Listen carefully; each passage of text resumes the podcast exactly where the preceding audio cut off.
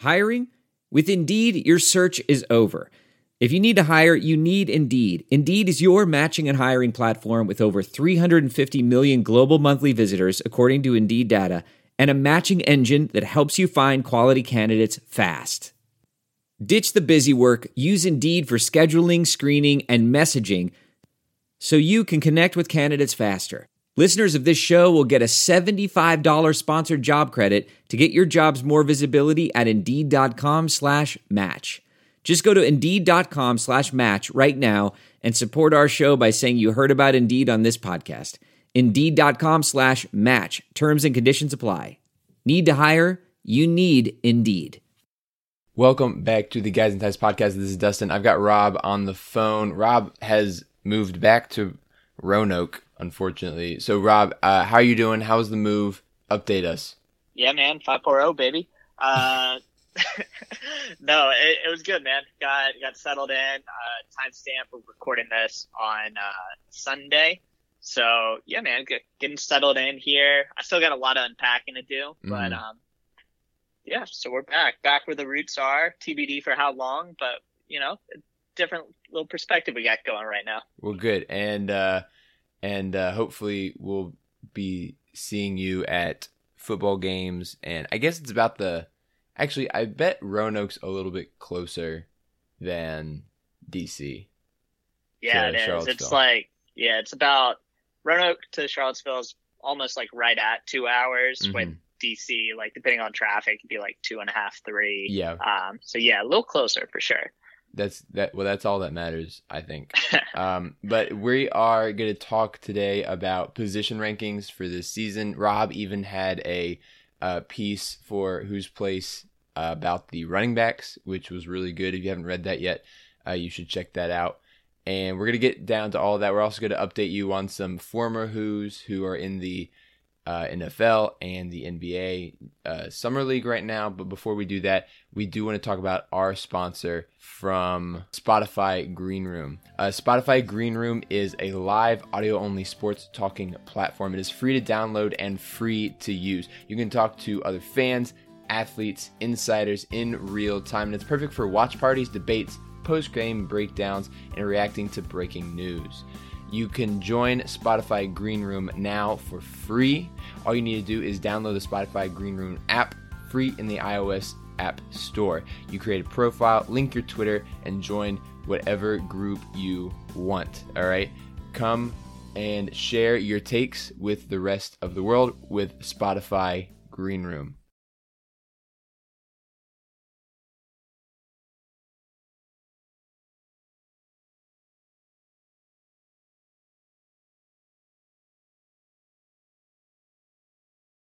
UVA okay. football is the softest bunch of cream puffs, bow tie wearing, brie cheese eating, ascot wearing wussies I've ever seen in my life.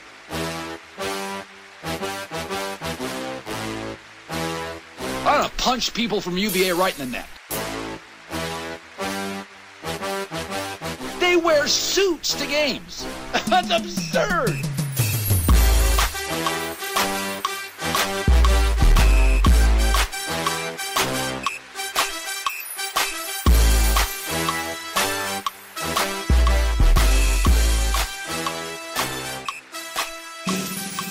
So we we usually do this every year before the season, uh, and what Rob and I are going to do is we're going to share our top five position units for football, and I think you should be paying more attention to Rob's more than me because although I I expect we will have some similar uh, similarities in ours, but uh, Rob is the football expert.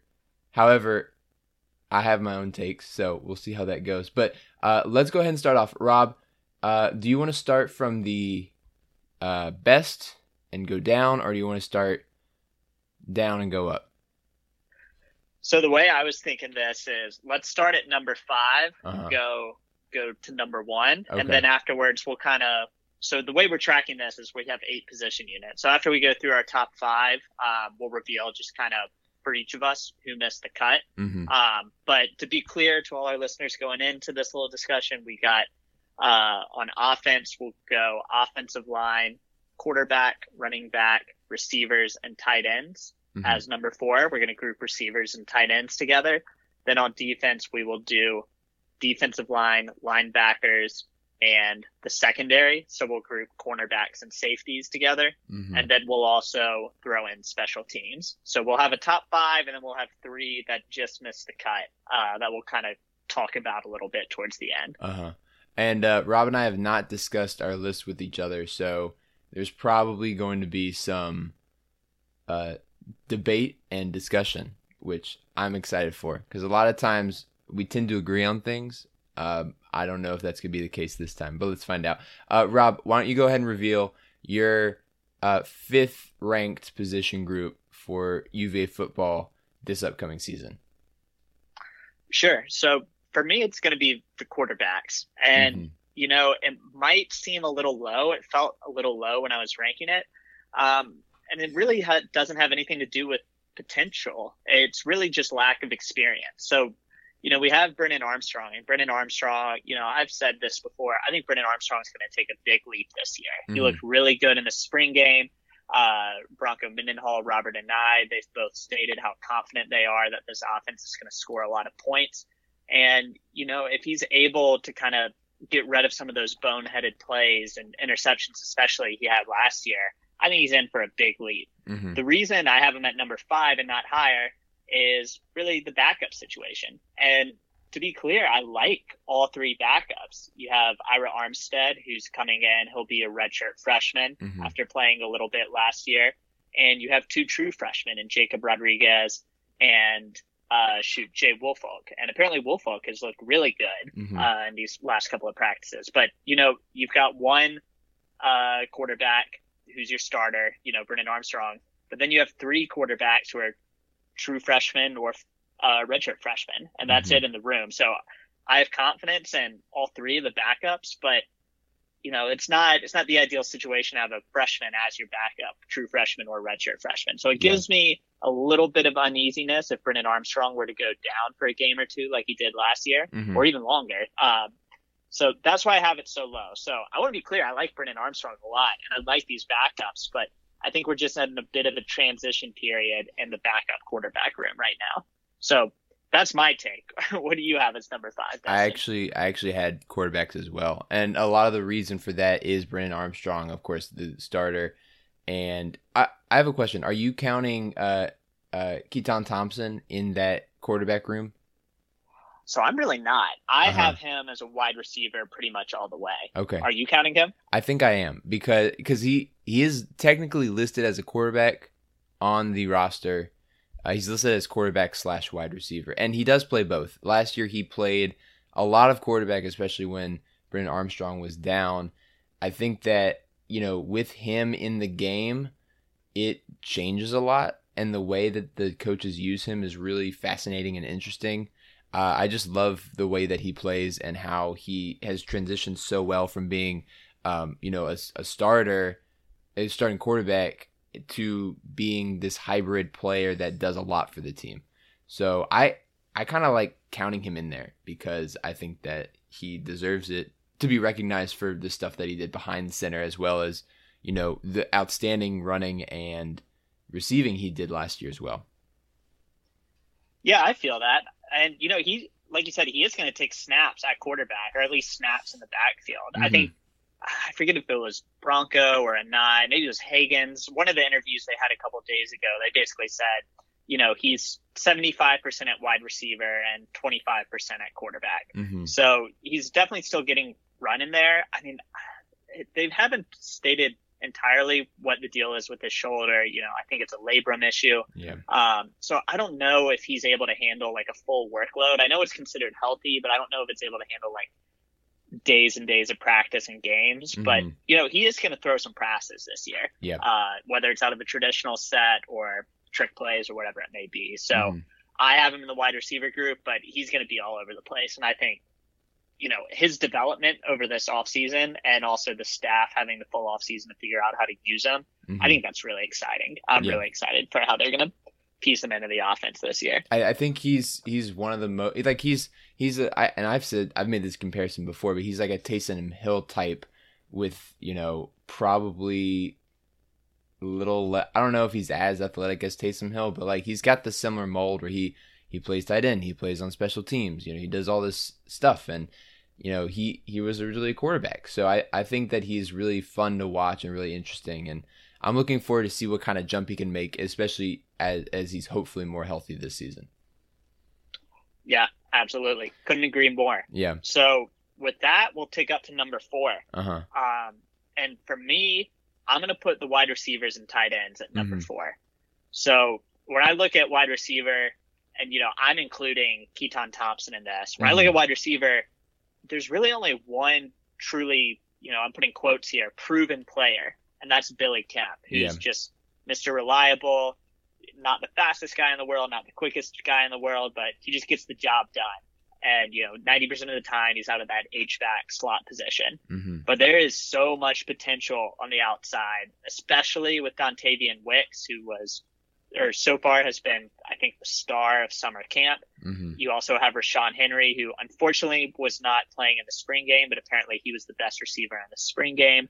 And, you know, at tight end, you have Jelani Woods, who I think is going to be just such an important piece of this offense. Kind of like Tony Poljan, but maybe even better, is Mhm. basically how I'm kind of interpreting the expectations these guys are putting out there. So while Billy Kemp is really the only guy that, uh, you know, played last year and is proven, for lack of a better word, there is so much potential at wide receiver this year, and I think these guys are going to put up a lot of numbers. And you know, I you know I almost had them at four. I I almost had them at five, but I I just felt like with Lavel Davis out, it just takes such a huge hit to this group. You know, he's such a dynamic player, and him not being I don't. I mean, he's not going to play this season, right? It's it's TBD. ACLs are weird now because I think you kind of see it with Kawhi Leonard. I think if they're like a partial tear, they can come back faster than a full tear. Yeah. And they gave him an optimistic timeline to begin with. I think they said there's a chance he could come back in November.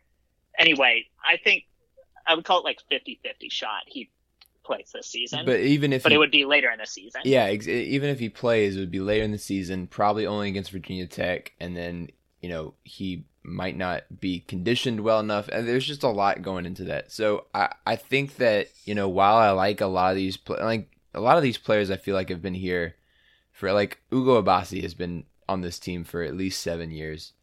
Uh, it's what it feels like, and you know, but like we have a lot of people here, but besides the names like you know Billy Kemp, who really broke out last year, uh, Lavel Davis, who had an outstanding freshman season that you know was a little bit marred by injury and COVID and stuff. There's not they're unproven. They're really unproven, and so that was my only hesitation. Yeah, I mean they're absolutely unproven. hmm And with Lavel Davis, I mean you hope he comes back. I mean there's pictures of him running without a brace now, running routes. So you know don't want to read too much into that, but there's a chance he can come back. But I agree with you. I Mhm. think we're betting a lot on potential, but at the same time, Marques Hagans has proven year after year he's going to get guys that you know may not be the highest rated recruits, may not be on everyone's radar, Mhm. and they're going to produce. And Lavel Davis was the big example last year. Dontavian Way, I've you know just seen him in the spring game and seen the highlights they've put out of the summer practices. Dontayvion Wicks is going to be a force. Uh, you know, as I mentioned earlier, Ra'Shaun Henry, I think is really going to surprise people and break Mhm. out this year. And then, you know, it's it's maybe a little premature, but I'm also bullish on um, Nathaniel Beal, who's a big-bodied wide receiver, and Demick Starling. I think they might try to groom Demick Starling for that role that Billy Kemp has, maybe Okay. if Billy Kemp isn't here next year. So you have some underclassmen that are sleepers, Mhm. but so much of my confidence right now is just in Dontayvion Wicks. I Yeah. think Dontayvion Wicks is just going to be so good this year. I will say I don't think they've ever put out a bad highlight in summer practice. You know, it's kind of like you know, like the you know you see like lifting videos and like of athletes in their off season. Yep. You, you never see the ones where they don't complete the deadlift because it's too much weight, right? So but I I agree. I like I've seen all these, and I'm really excited to see what they can do. They're just so unproven right now. Uh, I just couldn't couldn't get behind them yet. But I feel that. Who do you have at number four? well, you're not gonna like this at all. But I have the the running backs at number four, and I'm gonna tell Okay. I'm gonna tell you why because I, you know, I actually think I want them at five, and now that I'm thinking about it, and have my quarterback at four, but, um, you know, we have a lot of, uh, there there is talent, but there's also a lot of um experience at running back. We have Wayne Taulapapa, senior, um, one of the best one yard rushers I've ever seen in my life. Uh, he can make any one yard rush that you need. Uh, you've got Mike Hollins, who is an electric sophomore coming off of a kind of an up and down rookie campaign for the Hoos. And of course, we have Ronnie Walker, who was also um, di- didn't really play as much last year as he could have, but he came on at the end, uh, a different type of back. So we've got at least three backs who can do different things. And I, we, I think we've said this probably every year that Broncos been in charge, but I went, I want the team to use these running backs a little bit more, a little bit differently, and especially with the offensive line that we have this year, which spoiler I'm going to talk about later. Um, I, I think that the running backs can do a lot of work, and you know, including in this is, you know, our quarterbacks, uh, Keytaon Thompson, our our Armstead, Brennan Armstrong, all of them good runners as well. So that's kind of cheating, but I think I think our running game is is the heart and soul of this team, and so the running backs need to be a part of that more so than they were last year. Yeah, absolutely. And you know, I'm glad you brought that up because that's kind of the point I try to make in the Who's Place article I wrote on Mhm. the running backs recently is, you know, these guys just aren't utilized. Yeah. The running the the excuse me, Robert Anae has used the running backs less and less frequently each season of the Mendenhall regime. Last year being the least the running backs ever been used. And Mhm. it's interesting too because Bronco Mendenhall said a couple of days ago that he considers running back the deepest position, and he has Mhm. no idea who's going to start.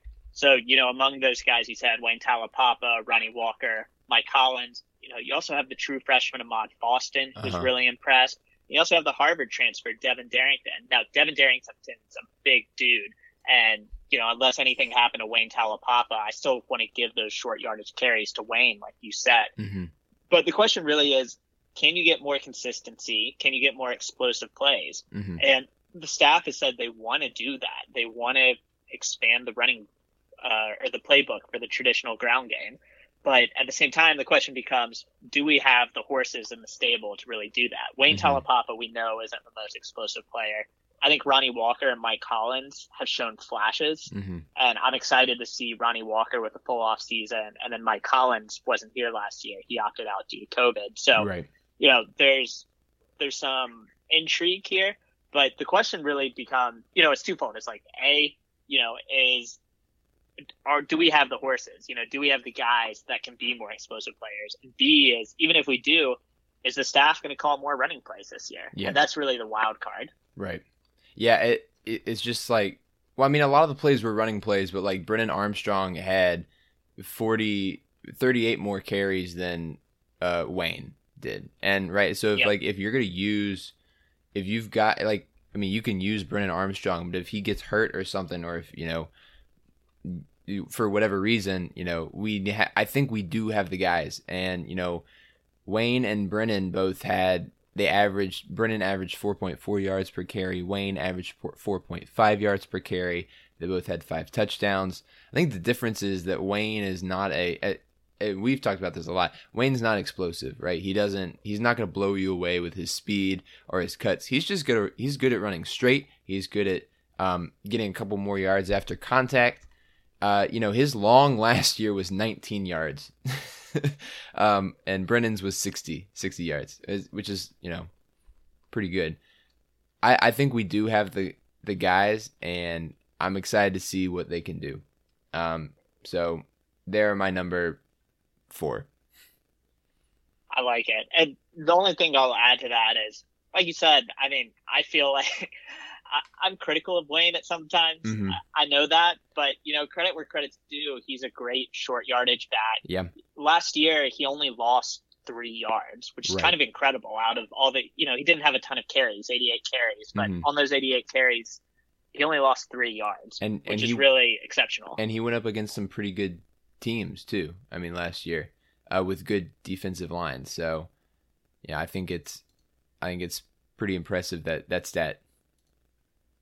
Exactly. So for me, my biggest hope with the running backs is you try to get more explosive plays. As you alluded to, each of the past years, the longest run on the team by a significant margin has been by a quarterback. hmm So I'm hoping that we'll see. It's probably not going to be Wayne, but maybe it's Mike Hollins, maybe it's Ronnie Walker. If one of those two can add an explosive element, and you know, by explosive I mean kind of 10 to 20 plus yard runs. If you can add that explosive element, that's going Mhm. to go a long way towards helping this offense. Now the one the one thing the other thing is like, do we have too many guys? And you know, Bronco will often play like do a like a hot hand kind of situation where if a running back's running really well, he'll keep playing him. Like last year, we didn't have a running.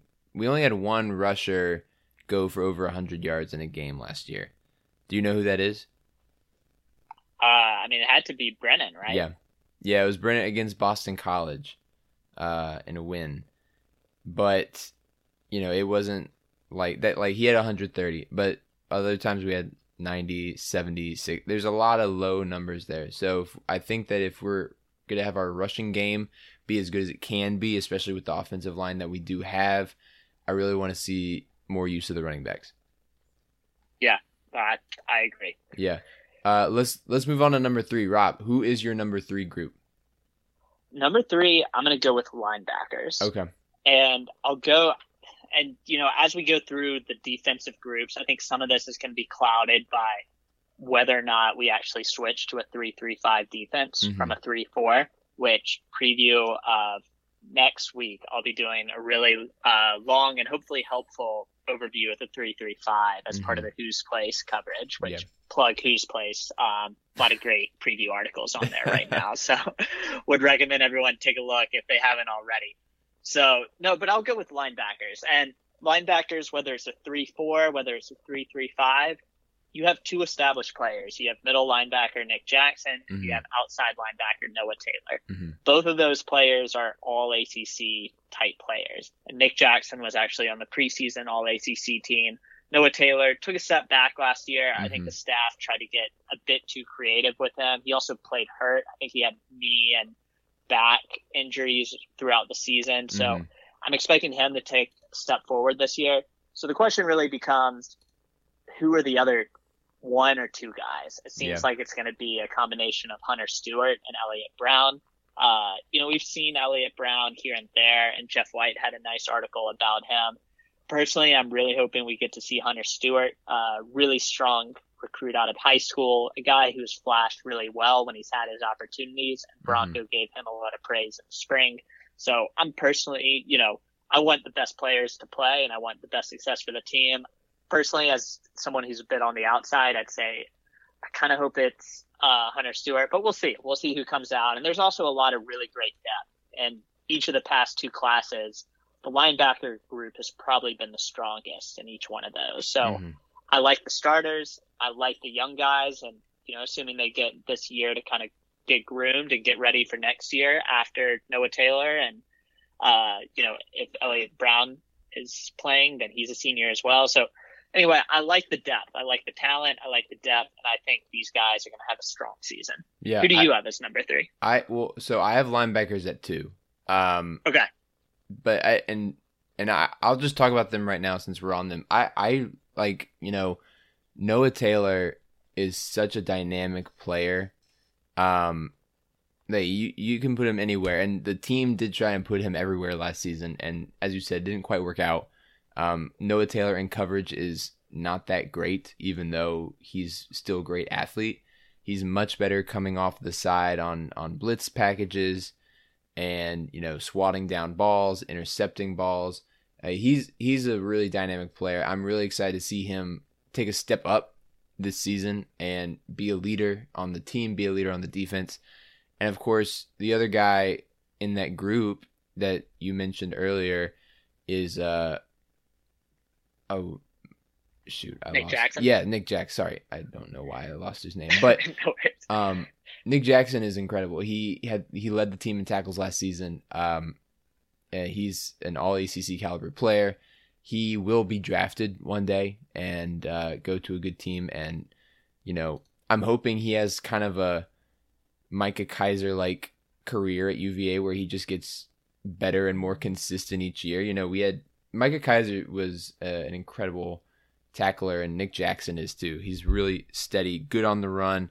He's he's I think he's fine in coverage, right? Um, but I think that just having someone that uh, consistent is really really helpful for the defense, where you know the linebackers are supposed to make the plays. So, uh that's why I have them at two. But for three, I actually had the defensive line. Um, Okay, and it, was that your two? that was my two. Yep. Okay. Um, so let's talk about defensive line. I love this group. I love the defensive line. Faumui is back. We've got um, uh, Mandy Alonso is back. Uh, there's a lot of talent on this line, a lot of big bodies to throw at them, and I just I just love the big boys and having them back. Although they don't get like any sacks, which is a problem. It's all coming from linebackers, but I I'm hopeful that they can do their job and you know stuff the line and let the net let Nick Jackson tackle everyone. Nick Jackson will gladly do that, no Yeah. question. Uh, yeah, no, I agree. I think the defensive line is going to be strong this year. You know, Mandy Alonso, I think is going to have a really, really strong year. It seems like he's just been killing the offseason workouts. Mm-hmm. Aaron Faumui is a fantastic player. I mean, it's going to be great having him back. Mm-hmm. Uh, really showed up towards the end of last year, the JMU transfer. I think Mhm. he's going to do well. Uh, you also have younger guys, Ben Smiley, uh, Nusi Malani, uh, Sue. You know, these guys are going to rotate in, and I think they're going to show out as well. So you have the starters, and you have the depth, and then at nose, I would say this is my one concern with the defensive line is at nose tackle, you have Jahmeer Carter, and Mhm. Jahmeer Carter played really well last year as a true freshman. I think he's going to build on that this year. My one concern is there's not really a backup behind him. You Yeah. know, there's Jordan Redmond, but Jordan Redmond just hasn't been able to stick on the field, and when he has gotten on the field, he really hasn't performed that well, at Mhm. least the past two years. So I think Jahmeer Carter's health is going to go a long way in determining the success of the unit. But I really like the guys we have at defensive end. Now, the one other thing I'll say here is, and you brought this up, a lot of the sacks have come from the linebackers the past few years Yeah. and a lot of that's scheme driven. And the three four that we ran, you know, the defensive line's primary job was to just eat up space. They were two gap defensive linemen, so their job was really to hold the line and move laterally as much as move vertically. Mhm. So if there is a switch to a three three five, we could see more one gap schemes from the defensive line, meaning there could be more of an emphasis on the defensive line just getting into the backfield than Mhm. really holding the line. Yeah. So that's something to watch. If the three three five switch does happen, I think there's a very big potential we'll see more uh, tackles for loss, more sacks, what have you, from the defensive line. Okay. Yeah, that I mean that makes a lot of sense and I you know, it it all depends on if they do switch the defense, which you you said was going to happen, you know, early in the summer, but um now are are they not doing it all the time? Is it just sometimes um from what from what you see coming out of summer camp? Yeah, you know, it, you really can't get anything out of summer camp.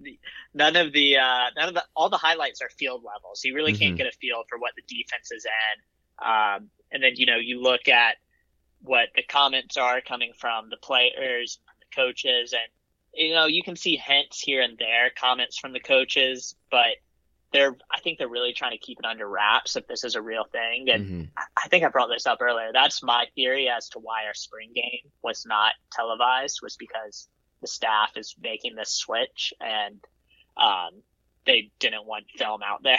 they Okay. wanted to kind of keep it under wraps. So, and I think that also explains a lot the coaching switch because there are pretty significant coaching switches on the defensive side of the ball over the offseason, which I think could have been made in light of the 335 switch. Yeah. So anyway, we'll see if it is happening. They're not going to tell us. I guess we'll find out week one. But it seems to be there's a lot of evidence pointing to that scheme switch happening. Okay. Yeah. Well, I'm I'm excited to see what it does and if it works any better than you know what our defense did last year, which was you know probably not ideal um, for a lot of reasons. Uh, so we talked about our two and three, and my guess is that we share the same number one position group. Rob, go ahead and talk about the offensive line. Yeah, man, you got it spot on. Isn't it crazy? Um, like the offensive line was awful a few years ago. Right. I mean, do you, do you remember the Notre Dame game? Yeah. I mean, Bryce Perkins got murdered in that second half. Right, he got mauled, and you know, I I've talked about this.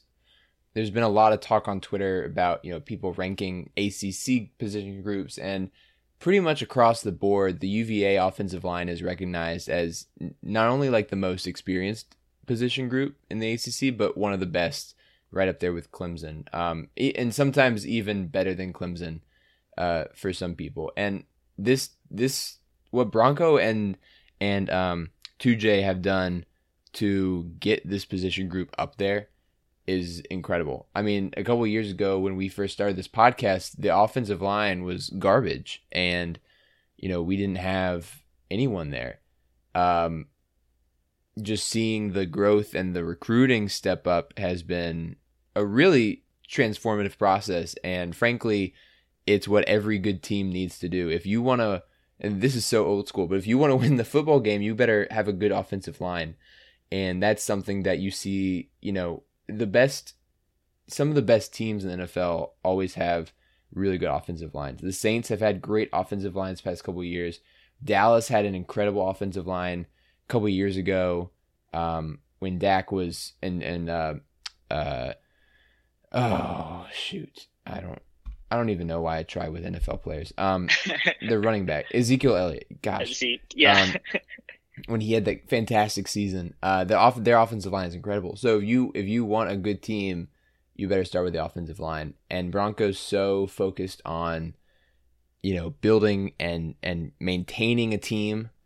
He knows offensive line needed to come up, and he prioritized it. And you can clearly see it. And it's one of the best units in the not only in the ACC but in the country. Yeah, couldn't agree more. And this is an offensive line that there's some good players on here, but it's it's not really a lot of star power. You know, you're mm-hmm. not looking at this line now. Some of these guys, if they have good seasons, maybe they they get drafted. Uh, I know Olu is considered a little short for a center, mm-hmm. so maybe he gets drafted, maybe he doesn't. Uh, Ryan Nelson, I think, is very solid. Maybe he gets drafted, maybe he doesn't. Mm-hmm. I know mm-hmm. Swoboda, scouts really like him. Maybe yeah. he gets drafted, maybe he doesn't. You know, but you can say this for basically all these guys. Yeah, so this Glazer. isn't an offensive line. Glazer, yeah. exactly. Um, Glazer is great. He still struggles a little bit against the pass, I feel mm-hmm. like, but he is great again and uh, blocking for the run. Yeah. So you have this line, but they're just so solid together. Yeah, it's and it's the unit. Was, it's the unit. Yeah. Exactly. And I'll tell you, I was watching uh, just some shortened games over the past couple weeks, just trying to get geared up for football. And I do this every summer, just go back and try to watch a lot mm-hmm. of our mm-hmm. snaps from last year. And I was watching the Boston College game, mm-hmm. and I was blown away by the offensive line play in that Boston College game. Yeah. I mean, the holes were huge. Brennan was rarely under pressure. Mm-hmm. I mean, anyone could have run through those holes. It was really, really impressive. So, like you said, it's a very solid uh, starting group, and you know, you really still have, I'd call it six guys that are really starting caliber with mm-hmm. uh, Ryan Nelson mm-hmm. and Ryan Swoboda at tackle, Bobby Haskins is the swing tackle, mm-hmm. and then at guard, it's going to be Chris Glazer and Joe Bissinger, and then Olu at center. So yeah. you have a really solid six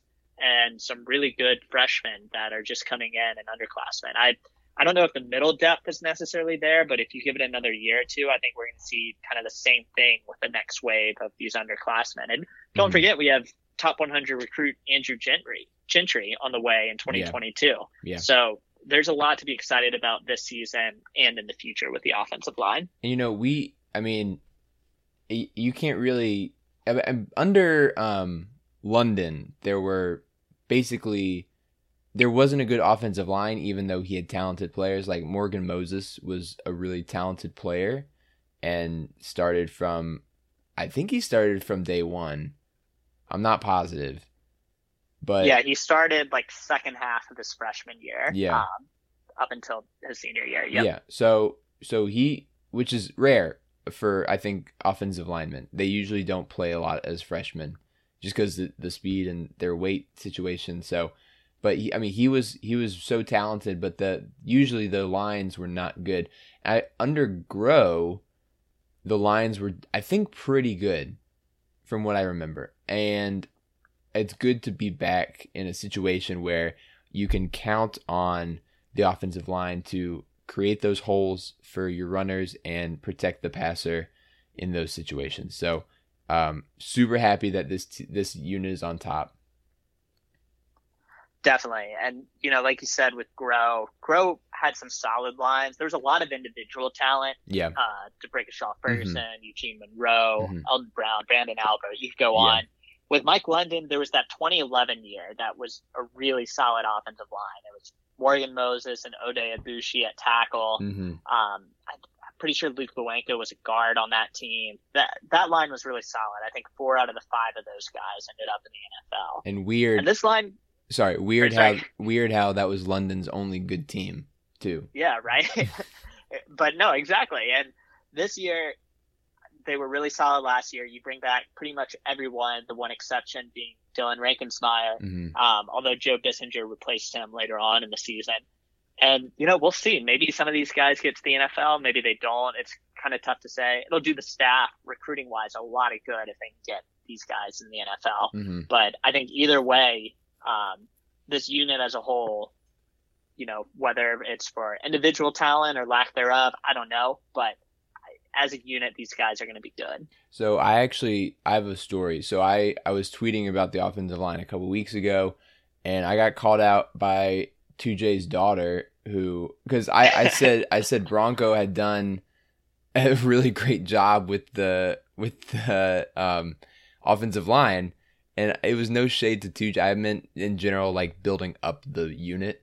Um, which is the head coach's job to hire the right people and get the right recruits. But of course, 2J has done an incredible job of, you know, making these guys good too, right? Like, because they don't, you don't hear about these, you know, great offensive line recruits that Virginia's getting. Like, it, we've got one coming in next year, but in general, we get solid guys who get really good coaching and they play up to high standards, and which is great.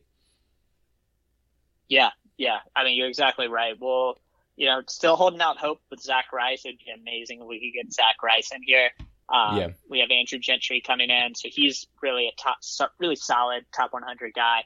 But you're right. The rest, Logan Taylor's a good recruit that came in this year, but the rest are kind of, you know, kind of the same range as the rest of our other recruits. But Mhm. it's just they've just done a tremendous job developing the players and, you know, really just developing this group from what was basically a bare cupboard when Bronco came. Yeah. And it's credit where credit due. Um, they've done a great job. Yeah, Yeah. so I'm I'm excited to watch them work the season and, and get to it and you know get give uh give my fourth ranked unit some holes to run through to make me look better for that decision, and I'm I'm excited to to hear what they have to do. Um, yeah, man. let's let's talk about the team the units who we did not talk about, uh, which are the defensive backs and you talked about the right wide receivers. I didn't, um, and special teams as well as oh you didn't talk about running backs. So so we we mentioned those two, but let's talk about uh the defensive backs and special teams. Why did you not include those in your rankings? Top five. Sure. So yeah, best of the rest. I had running backs at six, just missing the cut. Uh, special teams at seven, and the secondary at number eight. Mm-hmm. And the special teams could be solid again. You know, they could. I think the special teams probably peaked a couple years ago when you Mhm. had Joe Reed as the kick returner, Yeah. but they were s- still solid last year, even if they didn't have the really explosive returns. Mm-hmm. But the reason I have special teams dropping is just because you got new personnel. You know, Brian Delaney was solid. Mm-hmm. Yeah. I think that kick against Virginia, Tech in 2019 mm-hmm. was all he needed for a legacy. Yeah. But he wasn't necessarily the most consistent guy in the world. No. So at the same time, even though we're losing him, we're going to bring in what's looking like it's going to be Justin Duenkel. Looks yeah. like he's ahead at the kicker competition. And then we have the Florida transfer punter, uh, Jacob Finn coming in, who's most likely going to take the starting punter job.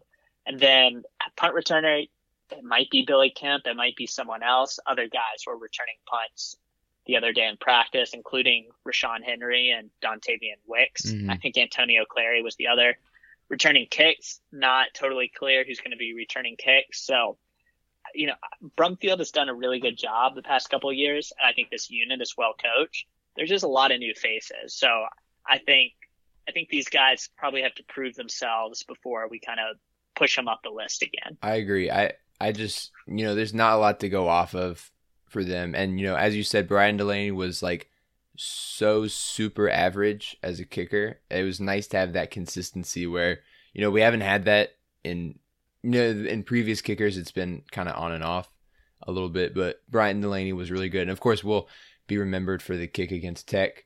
Um but you know, and but yeah, I so I, I'm I'm just interested to see I need more information before they jump up a little bit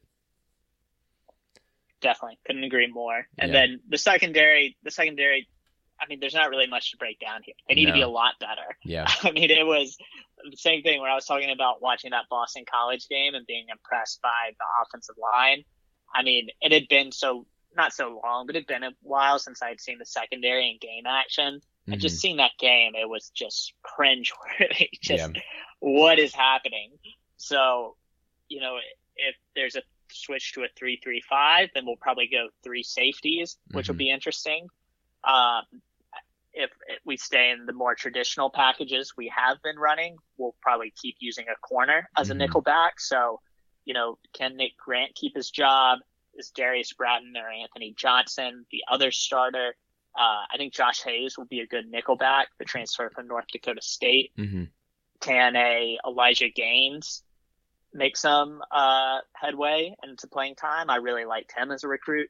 There's just so many questions and really not many proven answers. Really, the only proven guy you really have back there is Joey Blount. Mm-hmm. And, you know, fair or not, Joey Blount has an injury history. So yeah.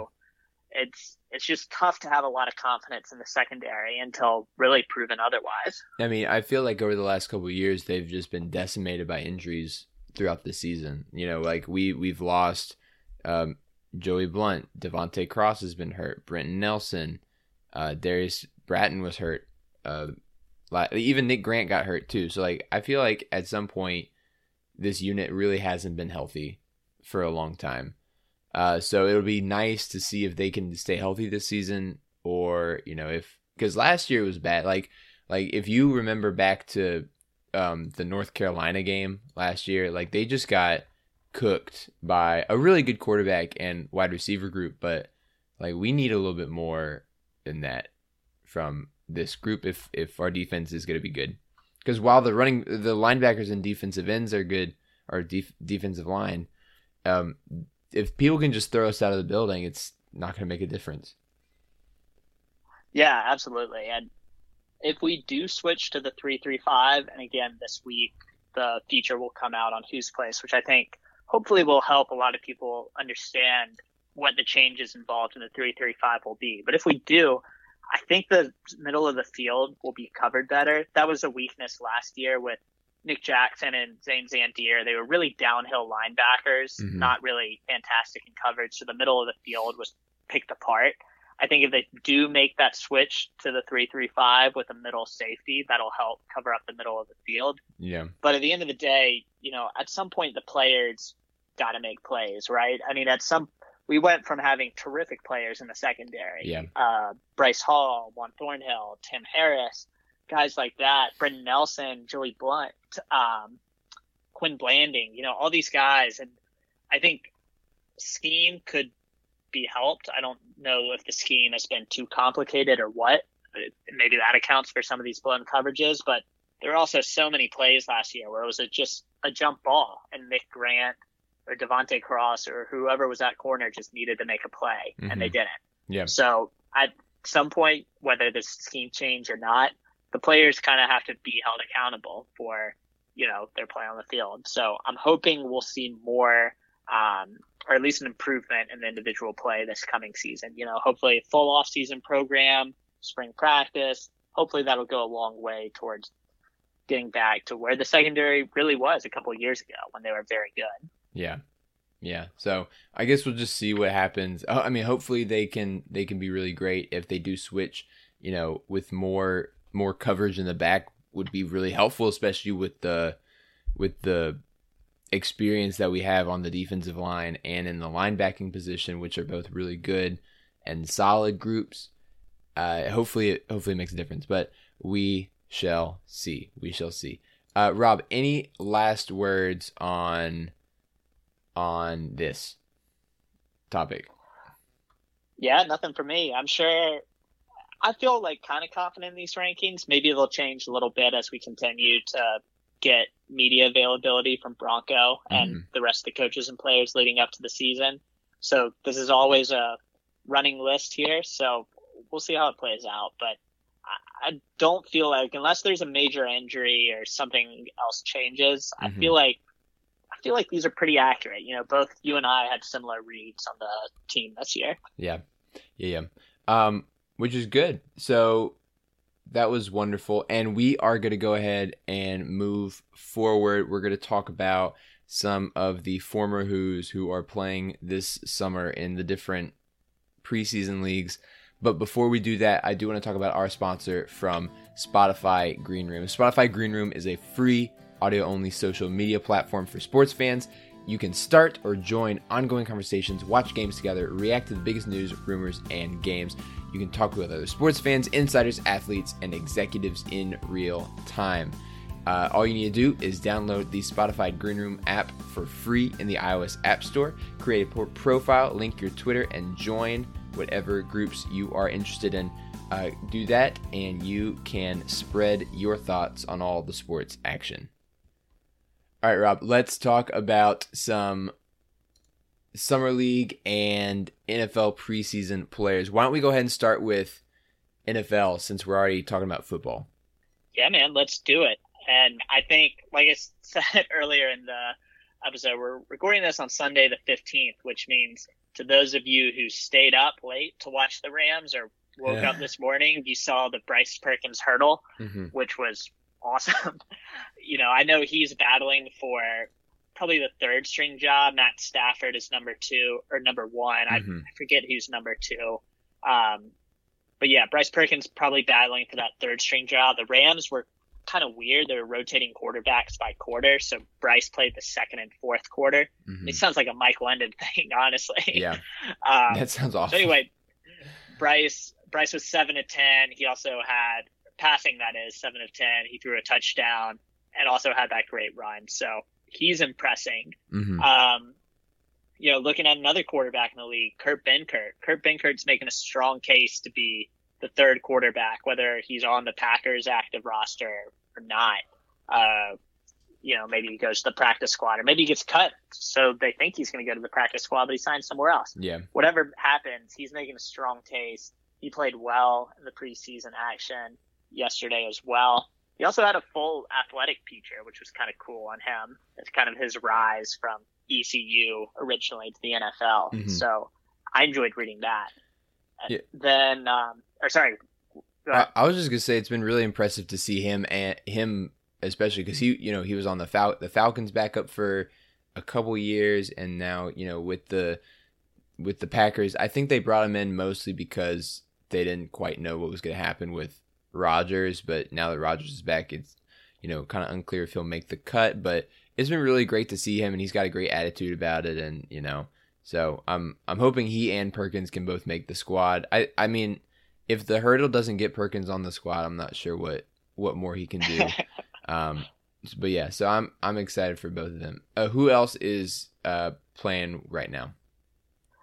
Uh, well, in recent Hoos, we had Charles Snowden make mm-hmm. his Bears debut yesterday, and he got a sack. And if you just search Charles Snowden on Twitter, you'll see a lot of positive comments about him. Yeah. So I think he's a guy that's really impressing. Yeah. Um, going a bit farther back, you have Maurice Canady. Maurice Canady, uh-huh. he opted out last year mm-hmm. due to COVID, and he's kind of bounced around a couple NFL teams. I think before the Cowboys, he was most recently on the Jets. But anyway, he's been making a ton of plays in camp. He was just kind of a camp body they brought in, and it's looking like now he may end up as the third corner. Yeah. So I, I actually don't know how he did in their preseason game, but I've seen tons of highlights of him mm-hmm. on Twitter as well. And then also Bryce Hall. Bryce Hall came back from the middle of last season for the Jets at corner, but I can tell you the same thing from the just following it on Twitter. Bryce Hall has been one of the stars of the Jets camp. Mm-hmm. So I think he's got at minimum a starting job locked down. Yeah. And, you know, knowing how well he played at UVA, maybe he can make a little bit of noise in the regular season as well. Yeah. Yeah, that's that's great. I, I mean, so hopefully he can, you know, get back on track and and get healthy and stay healthy. Uh, that's that's the goal. Any any other notable players? You know, there's a couple out there. Um, those are probably the most notable, though. Um, mm-hmm. I'm trying to think. I haven't read anything on D'Angelo Amos on the Lions or mm. Tony Poljan on the Ravens. I know my Washington football team sadly cut Morgan Moses. Yeah. Now he's on the Jets. Um, so I'll miss that connection there as well. So I'm sure there's several guys out there making noise. Um, is, these were just kind of the guys that caught my attention this weekend. Is Thornhill playing or is he still hurt? So I, Thorn. Sorry, go, on. No, go on. Go on. Thornhill, I believe, is playing. I mean, he played towards the end of last year, but yeah. just kind of got benched. Um, you know, unfortunately for him, when he tore his ACL, he tore it so late in the season. Mm-hmm. Um, that which was what not this past season, but two mm. seasons ago. I think yeah. he tore it in like week 17 or the yeah. playoffs or something like that. Yeah, it was so, the last week of the season. Yeah, so hopefully, like a full off, a full year back after the injury, I'm hopeful he'll kind of get back to his rookie form because mm. I mean he was making plays, he was playing really well as a rookie. So yeah. it was a shame to at least the injury to time the way it did because I think it did affect them last season. Yeah, I thought I read that he hurt himself in practice um, but I'm not sure if that was true. Um. Oh no, a Google search says that he is healthy and ready to go. So, good for All right, him. great. Perfect, easy.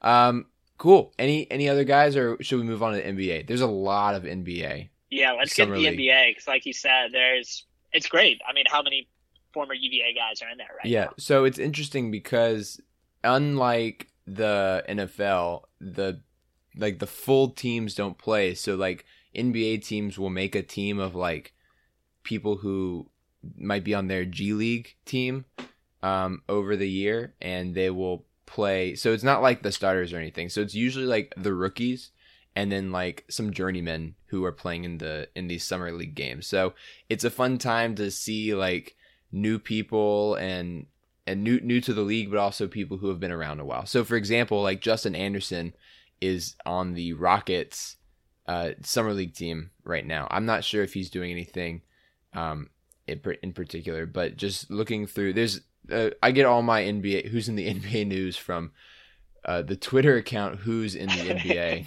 and they're great. They just post all these clips and shots of it. It's perfect for me. Um, but Kyle's having a pretty good um, summer he's playing with for the Warriors right now, even though I think he's still on the Kings roster. Although, actually, no, I don't think he is. But he he's playing for the Warriors this summer. Uh, he's had he's had some good shooting. Um, Sam Hauser is playing for the Celtics, and he has been leading them pretty good. He's shooting really well for the Celtics, which is nice. Um, uh, uh, Braxton Key is playing for the Sixers, and he's doing Braxton Key things of uh, rebounding and scoring a little bit, but playing just solid defense. Uh, Trey Murphy having a great summer league with the Pels, uh, the Pelicans. He started off with a really good uh, dunk over someone in his first game, and then he ended the game with 26 points, which is great. Uh, most recently, he just had seven points, seven rebounds, and seven assists in his last game. So hopefully he can make a splash on the Pelicans and, and stick around, but it seems like he's doing really well. Mamadi, of course, is playing for the Bucks Summer League team, and he's doing really good as well. He's like a, a small Giannis which is great. Um, yeah, I think that's it. Jay Huff is on the Wizards. He's on the Wizards summer league team, which is fun. Um, the one person who is not um, on a summer league team that probably could be is Mike Tobey. Um, Mike Tobey had a great, great Olympic run with uh, Slovenia. I didn't even know he was Slovenian um, or of Slovenian descent, but he is. Uh, he had a great run with Luka Doncic. Um, but he's still contracted in Spain, so he is not on a summer league team. Uh, other players who are in the summer league right now are London and Ty, and um, I mentioned Justin already, but I haven't heard anything about London and Ty yet. So, yeah, that's yeah, it. me neither. I also haven't heard much about Jay Huff now that you bring him up, so not sure how he's doing. Yeah, but... he. So he, I know he he had a sweet reverse dunk, um, or just just a reverse, um, in their game a couple days ago. But I'm not sure. I haven't. I don't keep up with summer league that often, but I think he's. I'm not sure if he'll stick, but I guess we'll see. That's the whole point, right? Yeah, no, I mean Justin Anderson got signed kind of middle of summer league too. Mhm. He was on a roster going in. Yeah, Um, no, I think the coolest thing so far with summer league, besides just individual plays, oh, there's also Trey Murphy. Did we talk about Trey Murphy? yeah, yeah. I I talked about him. Okay, maybe. Yeah. I sorry if I zoned out. Uh, it was. I, there's was so like, much we to talk talk about. Trey Murphy because he had 26 points Yeah. in their opener. Yeah, yeah. Um, no, what I think what was really cool was Sam Hauser getting the two way deal because that's Mhm. always a big deal for the guys that um, you know are coming uh, coming in undrafted is whether or not they can get one of those two way contracts. So it's exciting for him. And what I- come to think of it, I don't know if Anthony Gill is playing summer league necessarily, but I know his salary just recently got guaranteed for the Wizards for Oh, next nice. year, which is Okay. exciting as well. He yeah. So Justin Anderson is on the Rockets summer league team, which I mentioned. Yeah. But Okay. he zoned out. It's, it's okay. it's all good. Um, so the two way contract, um, for those who don't know, works like this. So a team in the NBA can sign a two way contract with a person, which means that they'll split their time between the G League team and the uh, regular team. Uh, they get they just get a they get a salary and they can be like the last player on the roster. Um, so the two way contract is really nice, and this is something recent. It's not like it's been around for a long time, but it it's really helpful for you know if a team likes a young player but they're just not quite ready, so they can get a lot of action in the G League and just dominate the G League, and then they can be brought up for several games. So I know Kyle was on a two way uh, last season. I know that Mamadi was on a two way last season before he got brought up permanently for the Bucks, which was great. Um, and there's there's only a certain amount of games that you can be brought up to. So I think it's um 45 days that they can be brought up to a roster. Um so yeah, but it'll be it'll be exciting for Sam to to get that to get that, you know, get his shooting down, maybe get some uh more quickness cuz he he can rebound and shoot just fine. I think his problem is or not problem, but like the thing that'll hold him back in the NBA is probably his defense and his his athleticism. So if he can, you know, spend some time in the G League and maybe make it up if the Celtics players get hurt or if you know they trade everyone away, uh, he can get in there and, and play. So yeah, did I forget anyone? I think. I mean, unless I zoned out again, I think. I think you got it. Okay. Yeah, no, I think I think that's everyone. But yeah, but like the player like Malcolm and Joe don't play in the summer league, so they don't they don't get anything. So yeah, that's about it. Yeah, I mean, it. it's a full full slate there, man. Yeah. A lot, a lot of guys. Yeah, so there's a lot of summer league games happen all the time too. They like like I think there was one at like noon today or something. So like they happen all the time, and you can always turn on ESPN and just watch. So you'll probably see a UVA guy playing whenever you're turning on. There's they're just all over the place. So it'll be fun. Uh, Rob, any last words, things we missed, little tidbits you want to talk about? No, man. I, I think that mostly covers it. You know, we were seeing, speaking of basketball, I think they released a couple clips uh, last week or the week before about um, the guys getting in some work this summer. So that was Mhm. exciting to see. Obviously, now we're less than three weeks away from football season. Yeah. So certainly following that. Um, so yeah, man, there's a lot to get excited about. Yeah, that's great. I'm excited. Rob, thanks for taking time to call and join me for this uh, preseason pod. And uh, we will be back within hopefully a week or two to do a full season preview, wins and loss predictions, as well as other thoughts that we have. Uh, Rob is excited for that. I'm excited for that, and you guys should be as well. Thank you so much for listening. This is the Guys and Ties podcast. Make sure to follow us on Twitter at Guys and Ties Pod. Make sure to follow us on Instagram and Snapchat for all the bonus content at Guys and Ties Pod. Go ahead and follow us on Spotify and iTunes if you like what you hear, and we will see y'all next time. Go Hoos. Go Hoos.